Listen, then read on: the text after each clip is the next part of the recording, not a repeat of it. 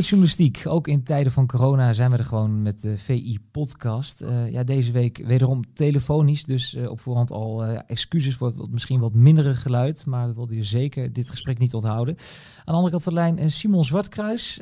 Simon, haal je het nog een beetje vol, die coronacrisis? Wel ja, joh. Ik heb een hond en uh, die, uh, dat is mijn ticket naar buiten. Dus ik, uh, ik loop iedere dag nog, nog door de bos. Geen probleem. Jij redt je nog, jij redt je nog heel goed. Ja. Hey Simon, wij maken wekelijks thema-nummers met VI nu de bal niet rolt. En deze week gaat het eigenlijk over de, de, ja, de machtigste mensen in de voetballerij. De machtigste Nederlanders moet ik zeggen. een top 50 samengesteld. Daar zal het veel over gaan. Maar ja, een opvallende naam in die top drie. Niet zozeer dat hij erin staat, maar het feit dat hij eigenlijk al vier jaar geleden overleden is en nog zo prominent aanwezig. Johan Cruijff. Ja. Had En terecht, toch? Ja, dan wil ik zeggen, had jij dat verwacht? Maar ja, jouw antwoord uh, ja. spreekt boekdelen, ja. Ik, uh, ik, ik, had hem, uh, ik had hem zelf gewoon op één gezet. Ja, dat, dat begrijp ik. Gezien alles wat hij gedaan heeft voor het, het mondiale voetbal, mag je wel zeggen. En alle op alle manieren. Nou, daar zit het hem ook in. Ja, het, inderdaad ook het, uh, niet alleen voor het Nederlandse voetbal, want dat, dat is evident. Maar als je ziet uh, hoeveel trainers hij geïnspireerd heeft over de hele wereld, die tot op de dag van vandaag uh, ja, zijn, zijn evangelie prediken, om het zo maar te noemen. Dan, ja, dan heb je impact gehad. Met, en, dat, en dat heeft hij dus gedaan met als je ziet hoe lang geleden dat allemaal heeft plaatsgevonden, hè, als voetballer, dat hij de, de wereld ja, greep eigenlijk in de 70 jaren als, als, als trainer bij Barcelona. Dan hebben we het over eind 80, begin 90 jaren. Het is allemaal behoorlijk lang geleden, maar de impact is zo groot geweest dat ook jonge trainers van nu nog met zijn, met zijn visie weglopen. Ja, de, fantastisch natuurlijk dat je zoveel invloed kan hebben op de voetballerij. Jij hebt voor, uh, voor dit nummer dan ook een verhaal gemaakt ja, met zijn, ja, hoe kan het anders, 14 discipelen. Geen toeval, vermoed ik zomaar. Nee. En, en uh, vertel me even, want jij, uh, ja, jij bent een van de weinige mensen die Johan echt van heel dichtbij heeft meegemaakt. Hè? Want op een gegeven moment heb jij het binnen Voetbal International volgens mij het contract overgenomen van toenmalig hoofdredacteur Johan Derksen. Dat heb je een hele ja. warme band opgebouwd samen. Ja, dat was in de fase dat uh, zeg maar de Kruifrevolutie uh, losbarstte bij Ajax. Zo in, in 2010. Toen zei uh, Johan inderdaad, onze hoofdredacteur Johan, heb ik dan over. dat, dat ik het stokje moest overnemen. En nou ja, een dag later zat ik het vliegtuig naar Barcelona inderdaad. En daar ben ik in de loop der jaren ieder jaar wel een keer geweest. En uh, ja, dat, dat, dat, dan kon je uren en uren en uren met hem praten over nou ja, 90% voetbal, maar ook 10% over hele andere dingen. En, en dat laatste, dat, dat, dat zie je ook wel uh, als mensen over hem spreken die met hem gewerkt hebben of die hem gekend hebben. Die, het gaat ook vaak over de persoon Cruijff uh, en de manier waarop hij in het leven stond. En aan de ene kant ontzettend ambitieus, maar aan de andere kant altijd ruimte voor een grap en een grol. En voor, voor de medemensen, dat, dat kun je in zijn foundation nog steeds terugzien tot op de dag van vandaag en al die aspecten maken dat hij, uh, ja, dat zijn impact ook nog het voetbal uh, oversteeg. Hè? Op het voetbalveld was die impact al groot. En uh, ja, met die foundation gaat, dat, gaat dat door tot, nou ja, tot, tot in de eeuwigheid misschien wel.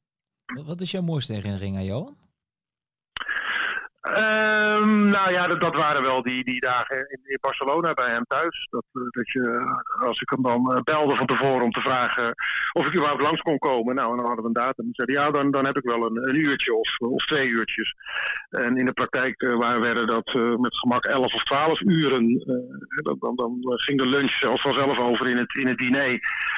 En uh, dan, uh, dan, begon hij zelf ook heel veel vragen te stellen. Het was een hele geïnteresseerde man ook. Hè? Dus die, die niet alleen maar uh, zelf zat te praten over wat hij had meegemaakt en wat hij van alles vond. Want ook daar kon hij uren mee vullen natuurlijk. Zeer eigenwijze man.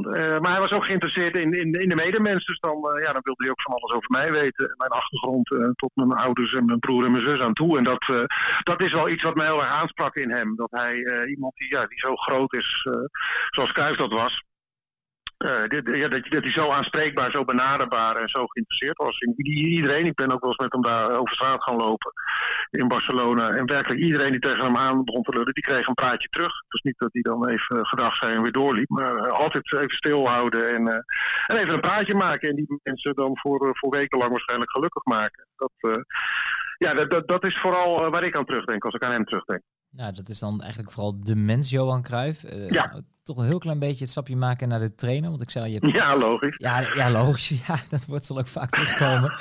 het is te makkelijk, Simon. Maar uh, nee, waar niet uit. Ja, je, je zijn 14 uh, discipelen heb jij uh, ja, geportretteerd eigenlijk in de, in de nieuwe VI. Ik wil er eigenlijk een paar met jou doorlopen. een paar ja, zijn het hadden er meer kunnen zijn als ik je nog even mag onderbreken. Want dat, dat zijn er natuurlijk ook meer dan veertien. Uh, we hebben onlangs in, in VI een interview gehad met, met Wim Jonk, een van de disciplinen van de veertien. Uh, uiteraard zou ik bijna zeggen. En in dat interview noemde Ruben Jonk, in de rechterhand van Wim Jonk, noemde ook nog wat namen. Bijvoorbeeld die van Jurgen Klopp, hè, de huidige coach van Liverpool. van, van Eusebio, die, de, de, de oudspeler nog van het Dream Team ook, die later ook het trainersvak is ingegaan. Nou, die staan hier nog niet eens bij, dus ik heb nog goed moeten schiften ook. Maar ga verder. Je hebt keuzes moeten maken, ja precies. precies. Ja. Ja, ik wil er even een paar doornemen een paar uh, vrij logische namen, misschien een paar wat, wat meer opvallende namen. En ook eigenlijk om aan te geven hoe belangrijk hij nu nog is. En de, de eerste is een open deur, maar ik denk wel een van de belangrijkste, uh, Jordi Cruijff. Ja, ja, en dat is ook wel meteen een, een interessante. En niet alleen omdat het zijn enige zoon is, die zelf ook natuurlijk ook aan de top gevoetbald heeft en later als, als coach aan de slag is gegaan als technisch directeur. Op verschillende manieren in de voetballerij uh, actief is gebleven. Nu bondscoach van Ecuador. Maar die kon altijd uh, mooi vertellen, of die kan mooi vertellen over de discussies die hij met zijn vader had over, over voetbal. Want als hij over zijn vader praat, dan, valt het woord extreem voortdurend eigenlijk. Want hij vond hem echt een hele ja, een extreme coach. De manier waarop hij zijn elftallen formeerde. Soms, ja, soms met één verdediger. Dat was dan, dat was dan Ronald Koeman. Die vond tevoren, dat heeft hij ook wel eens verteld, Koeman, dat hij dan ook wel eens even met zijn billen bij elkaar het veld opliep. Van jeetje, hoe moet dit, uh, hoe moet dit goed gaan? Hè? Met, met, buiten, met aanvallers op de backposities. En met Guardiola, die, die dan op papier uh, ook centraal achterin naast Koeman stond. Maar in de praktijk op het middenveld moest gaan voetballen. Dus dan stond Koeman daar als enige ja, echte verdediger eigenlijk. Met, uh, met negen aanvallend ingestelde spelers voor zich. En ja, daar heeft hij, hij, heeft hij dat werd hem in het begin ook, werd hij wel voor gek verklaard, Kruijf, dat hij dat op die manier deed. Maar dat zei Jordi ook, uh, dat, dat, iedereen kon roepen wat hij wilde. Uh, linksom of rechtsom ging, ging, hij toch gewoon door op de weg die hij die, die, uh, was ingeslagen. en dat kost dan wat nederlaag in het begin, maar uiteindelijk heeft hij natuurlijk wel gelijk gehad met het hele aanvallende voetbal. Maar zelf zou Jordi dat nooit op die manier doen. Hij houdt ook van attractief voetbal, maar hij bouwt iets meer zekerheden in. Dus dat geldt bijvoorbeeld ook voor Ronald Koeman. Natuurlijk ook een en niet alleen een Cruijff-adept, maar ook een persoonlijke vriend van Cruijff jarenlang geweest. Uh, maar die, uh, ja, die, die vond Cruijff ook wel wat extreem af en toe in zijn tactische, tactische aanpak. dat, is, dat, dat, is ook een coach die, die wel Cruijff-aspecten heeft toegevoegd aan zijn werkwijze, maar er ook ja, zijn eigen sausje overheen heeft gegooid. Nou, dat is precies wat Jordi ook heeft gedaan. Ja, dus je, je proeft heel sterk dat die, die basisideeën zitten erin. Alleen misschien iets meer vertaald ook naar deze tijd. En ja, misschien ja, Jordi natuurlijk ook opgegroeid in Spanje. Misschien wat het Spaanse invloeden er nog meer in dan uh, bij Johan. Ja. ja, zeker. En uh, ja, er zijn ook trainers trouwens die wel gewoon op die, uh, ja, op die extreme manier, zoals Jordi dat dan omschrijft, dat op die manier doen. Hè. De, de, de, de huidige coach van van, Barcelona, die heeft dat bij uh, eh, CTN, die heeft dat bij, uh, bij Betis Sevilla wel op die manier gedaan ook. En dat levert, uh, als je al die uitslagen ziet uit die, die seizoenen dat hij daar coach was, dan, kun je, daar kun je het in terugzien. Er werd enorm veel gescoord aan beide kanten. Er zaten uitslagen van 5-3 tussen en 4-2. En uh, ja, dat, dat soort wedstrijden krijg je dan. Maar dat was, is mede omdat, omdat uh, hij, met name daar bij Barcelona heeft hij het ook al iets aangepast. Maar met name bij Betis in die tijd. Uh, echt, echt heel erg volgens de Cruijff-doctrine werkte. Namelijk, als, wij, als jij de bal hebt, dan heeft de tegenstander hem niet. dus 70, 80 procent balbezit vaak in, in wedstrijden. En dat niet alleen, maar ook nog de helft van de tegenstander. Dus dat, dat leverde zeer spectaculair voetbal op.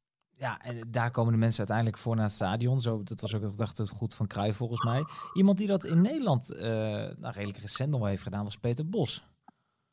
Ja, ja, dat is natuurlijk de man ook die, uh, nou ja, een van de weinigen die, die Cruijff in levende lijf ontmoet heeft uit, uh, uit de voetballerij dan. Hè. Toen, toen Johan op bezoek ging bij Jordi in, in Israël, bij Maccabi Tel Aviv. Daar was Bos toen trainer en, en Jordi technisch directeur be bekende foto geworden later, dat ze met de drie op een bankje in de zon zitten.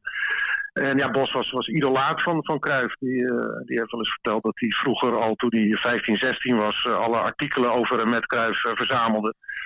Met vriendjes en die, daar maakten ze dan, die bundelden ze dan in een boek. En, uh, ja, en later heeft hij, heeft hij die hele filosofie van Cruijff eigenlijk uh, ja, overgenomen en in de praktijk gebracht. En, uh, ja, en ook, ook Post natuurlijk weer zijn eigen accenten eraan toegevoegd. Maar ook hij in woord, en, maar ook vooral in daad, ja, heel schatplichtig aan, aan Cruijff, dat spreekt hij ook uit. Ik, uh, ik organiseer met een groepje collega, bevriende collega's een voetbalshow in Haarlem. Een grote Jihan Honderlul voetbalshow. We gaan even een zijpotje op. Zeker, mag, Maar zeker. Daar, is, daar hebben we Peter Bos een keer uitgenodigd. met maar één reden. Uh, dat was om, uh, om 20 minuten lang alleen maar over Cruijff te praten. Dus op de achtergrond hadden we ook die foto waar ik net over vertel uh, geprojecteerd. En uh, ja, dan kun je misschien denken van jeetje, alleen maar uh, daarover. Maar we hadden, nog, we hadden nog een uur door kunnen gaan voor mijn gevoel. Want het, ja, de, de geestdrift waarmee Bos over Cruijff praat, over de persoon en ook over de, dan met name in dit geval over de coach uh. Ja, daar, daar hoefde geen tekening bij. Daar, dat, was, dat was een bewondering. En ook bij hem zie je het terug. de, trainers die, die echt in de geest van Cruijff werken, die, daar zie je, die, die hebben een eigen signatuur. Hè, zoals je de ploegen van Bos kun je herkennen. Je kunt de ploegen van, van Guardiola kun je herkennen. Nou ja, dat, dat komt vooral, en dat zeggen ze, dat zeggen ze ook zelf, doordat ze ja, het op de kruismanier doen. Ja, en dat, dat, dat, ja, ik persoonlijk, even persoonlijk zei pad van mij, ik vind dat ook vaak de ploegen die het leuk zijn om naar te kijken. Daar kom ik van naar het. Ja, nou ja je, je, gaf het zelf al net even aan, Stef, inderdaad, met die opmerking dat je, het voetbal is er voor het publiek. Nou ja, dat is iets wat Cruijff ook in zijn teambesprekingen uh, vaak gewoon zei. Hè. Spelers die onder hem ge, ge, gevoetbald hebben, die vertellen dat ook. En uh, ja, hij, had ook bepaalde uh, proefjes daarvoor. Hè, omdat als er, nou, om een voorbeeld te geven, als er een wedstrijd redelijk saai verlopen was, dan, dan gooide hij tien minuten voor tijd nog even een, een, super sub erin. En een lange spits het liefst. En dan liet hij iedereen op hoge ballen het, uh, het inpompen. Zodat er daar allemaal chaotische situaties zouden ontstaan. En dat er nog even tien minuten hectiek uh, op het veld te zien was voor de supporters. Want daar, daar ging het hem om. Die moesten fluiten naar huis. Dat heeft hij tegen mij ook eens gezegd. Nou, mensen moeten, als ze naar een wedstrijd van mijn ploeg zijn geweest, moeten ze lachen en fluiten naar huis gaan. En dan moeten ze thuis moeten ze daarover gaan vertellen over hoe leuk ze het hebben gehad in het stadion. Dat, dat is de reden waarom ik coach ben geworden. Maar ja, in, in, in, in veel van zijn ploegen heb je dat teruggezien, die, die spelvreugde. Ja, en dat, dat, precies eigenlijk wat we in deze coronatijd eigenlijk missen, waar we met z'n allen een beetje naar hunkeren, dat, dat is eigenlijk wat jij nu zegt, hè? Dat, je, dat je ergens naartoe gaat met z'n allen en daar later nog over napraat in de kroeg, met vrienden, uh, ja. op kantoor. Dat, dat, dat stukje, dat mis je zo. En dat, dat konden die ploegen van Cruijff, konden dat. Ja, och, hou op schuit, mag ik. Uh, de, de, mijn heimwee naar het, voetbal wordt nog even wat groter, ja, die we het dus wel over hebben. En het, en het mooie is wel natuurlijk dat het... Uh, ja, op vele manieren nog wordt, wordt doorgegeven en, en uitgedragen. Vorig jaar, om een voorbeeld daarvan te geven, op zijn driejarige sterfdag, drie jaar na zijn, na zijn overlijden, is er bij Barcelona in de jeugdopleiding een dag geweest waarin alle jeugdteams, echt vanaf de allerjongste jeugd tot, Barcelona B, zijn onderwezen in het, ja, het Cruyffisme, zeg maar. Toen gingen Amor en Jordi Raura, twee oudspelers op die onder gespeeld hebben bij Barcelona, die hebben daar colleges gegeven, Cruijff-colleges, uh, met, uh, met items, uh, verschillende, of onderverdeeld in verschillende onderwerpen. Cruijff de speler, Cruijff de trainer en uh, Cruijff de man die het DNA van Barcelona heeft, heeft bepaald.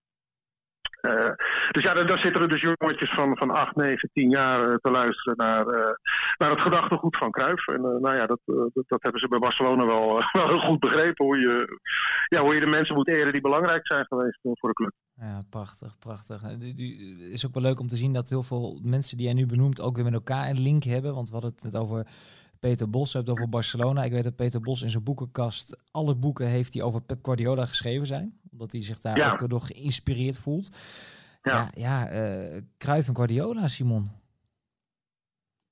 Ja, nou ja, dat, dat, dat, dat is een beetje het summum. Hè? Dat, uh, ik vind Guardiola is misschien wel de, zeg maar, de, de, de mooiste die, die discipel, Cruijff-discipel. En dat is niet, bedoel ik niet in, in, in, zijn uiterlijk, maar de manier waarop hij over Cruijff praat. Het is bijna poëzie, hè, af en toe. Hoe hij, hoe hij dat onder woorden brengt. Cruijff, de man die de kathedraal heeft gebouwd. En uh, ja, zij die, die, die het verplicht zijn om die kathedraal verder te onderhouden in de toekomst. Dat is zo'n uitspraak die, nou ja, die vind ik bijna, bijna poëtisch. En Guardiola, het feit dat hij is doorgebroken bij Barcelona, dat, uh, dat vertelt ook alweer iets over hoe Cruijff destijds daar uh, te werk ging als coach. Uh, dat was echt een, een, broodmagere jongen met spillebeentjes, waarvan helemaal niemand begreep dat, hij, dat hij een kans kreeg van Cruijff in het eerste, toen hij 18, 19 jaar was. Dat heeft Tony Bruinslot wel eens verteld, de rechterhand van, van Cruijff dat we daar echt uh, heel veel kritiek over kregen in die periode. Maar dat Cruijff dan uh, ook nog, nog voor geen millimeter eigenlijk aan het twijfelen werd gebracht. En zei, nou, we gaan het doen, hij krijgt de kans. En dan maakt hij fouten, we laten hem staan. Want dat is de man die we nodig hebben op die positie, op die nummer 4 positie. Nou ja, zo is dat begonnen met die twee. En dat is, en dat is nooit meer opgehouden. ze, ze hebben tot, tot zolang het kon eigenlijk samen op de golfbaan gestaan, ook in Barcelona. En altijd contact gehouden, altijd bevriend gebleven. En, ja, en ook na zijn overlijden was Guardiola de eerste eigenlijk die opstond om, om ook de kaart te trekken van de grote namen die bij die foundation, bij de Cruijff Foundation betrokken zijn. Uh, die aangaf van ik zal er zijn als jullie me nodig hebben. En dat maakt hij meteen waar. Uh, in Engeland de vertaling van zijn autobiografie werd gepresenteerd. Toen, toen was hij daar de hele dag, Guardiola, om, uh, om de familie Cruijff te ondersteunen. En om ook te laten zien dat, ja, dat, dat hij Cruijff trouw blijft, ook na zijn dood. Ja, prachtig, prachtig eerbetoon. En dan, dan, hebben we natuurlijk heel veel over Barcelona, zeker ook als het over Guardiola gaat in die periode. Uh, het is bij Barcelona op dit moment een beetje onrustig, bestuurlijke crisis en zo. En toen las ik alweer, uh, de naam Cruijff kwam weer voorbij, want uh, de mogelijke bestuursleden probeerden uiteraard zich weer te profileren door te zeggen, we moeten weer denken als Cruijff, we moeten weer werken als ja. Cruijff. Ja. Dat, dat, dat zul je terugzien. en een naam die daar vaak bij valt, en dat vind ik op zich een hele interessante, want ja, volgens mij gaat die man ooit hoofdtrainer van Barcelona worden. Ja, Xavi. Een typische kruifvoetballer die volgens mij nooit met Kruif gewerkt heeft. Nee, nee. En dat, dat heeft ook wel eens gezegd, hè, van die, uh, dat geluk heb ik nooit mogen hebben. Zo'n nederige manier praat hij er dan, dan over. En zei, ik heb in ieder geval dan, dan dankzij Guardiola, met wie hij wel gewerkt heeft, de visie van Cruijff tot mij gekregen. En Xavi, dat is ook een jongen die ook, ook weer in die foundation heel, heel actief is. En die, ja, die ook in ieder interview eigenlijk wel op Cruijff terugkomt. Dat, uh, al is het al om, om, vanwege het begin van zijn eigen carrière. Hè. Heeft toen hij coach werd bij Barcelona, heeft hij ook die hele jeugdopleiding uh, op, op zijn kop gezet. Net als dat hij uh, dat jaren later bij Ajax is gaan doen. Op een andere manier scouten, op een andere manier trainen, op een andere manier kijken naar, naar talenten ook.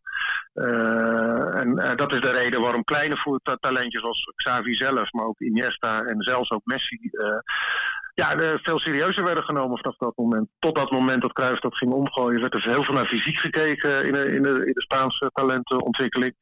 Maar Cruijff heeft daarmee afgerekend toen. En die zei, het gaat om de voeten en het gaat om de hersenen. Die, die bepalen hoe goed een, voetballer is. En niet hoe groot hij is of hoeveel spierbundels die heeft.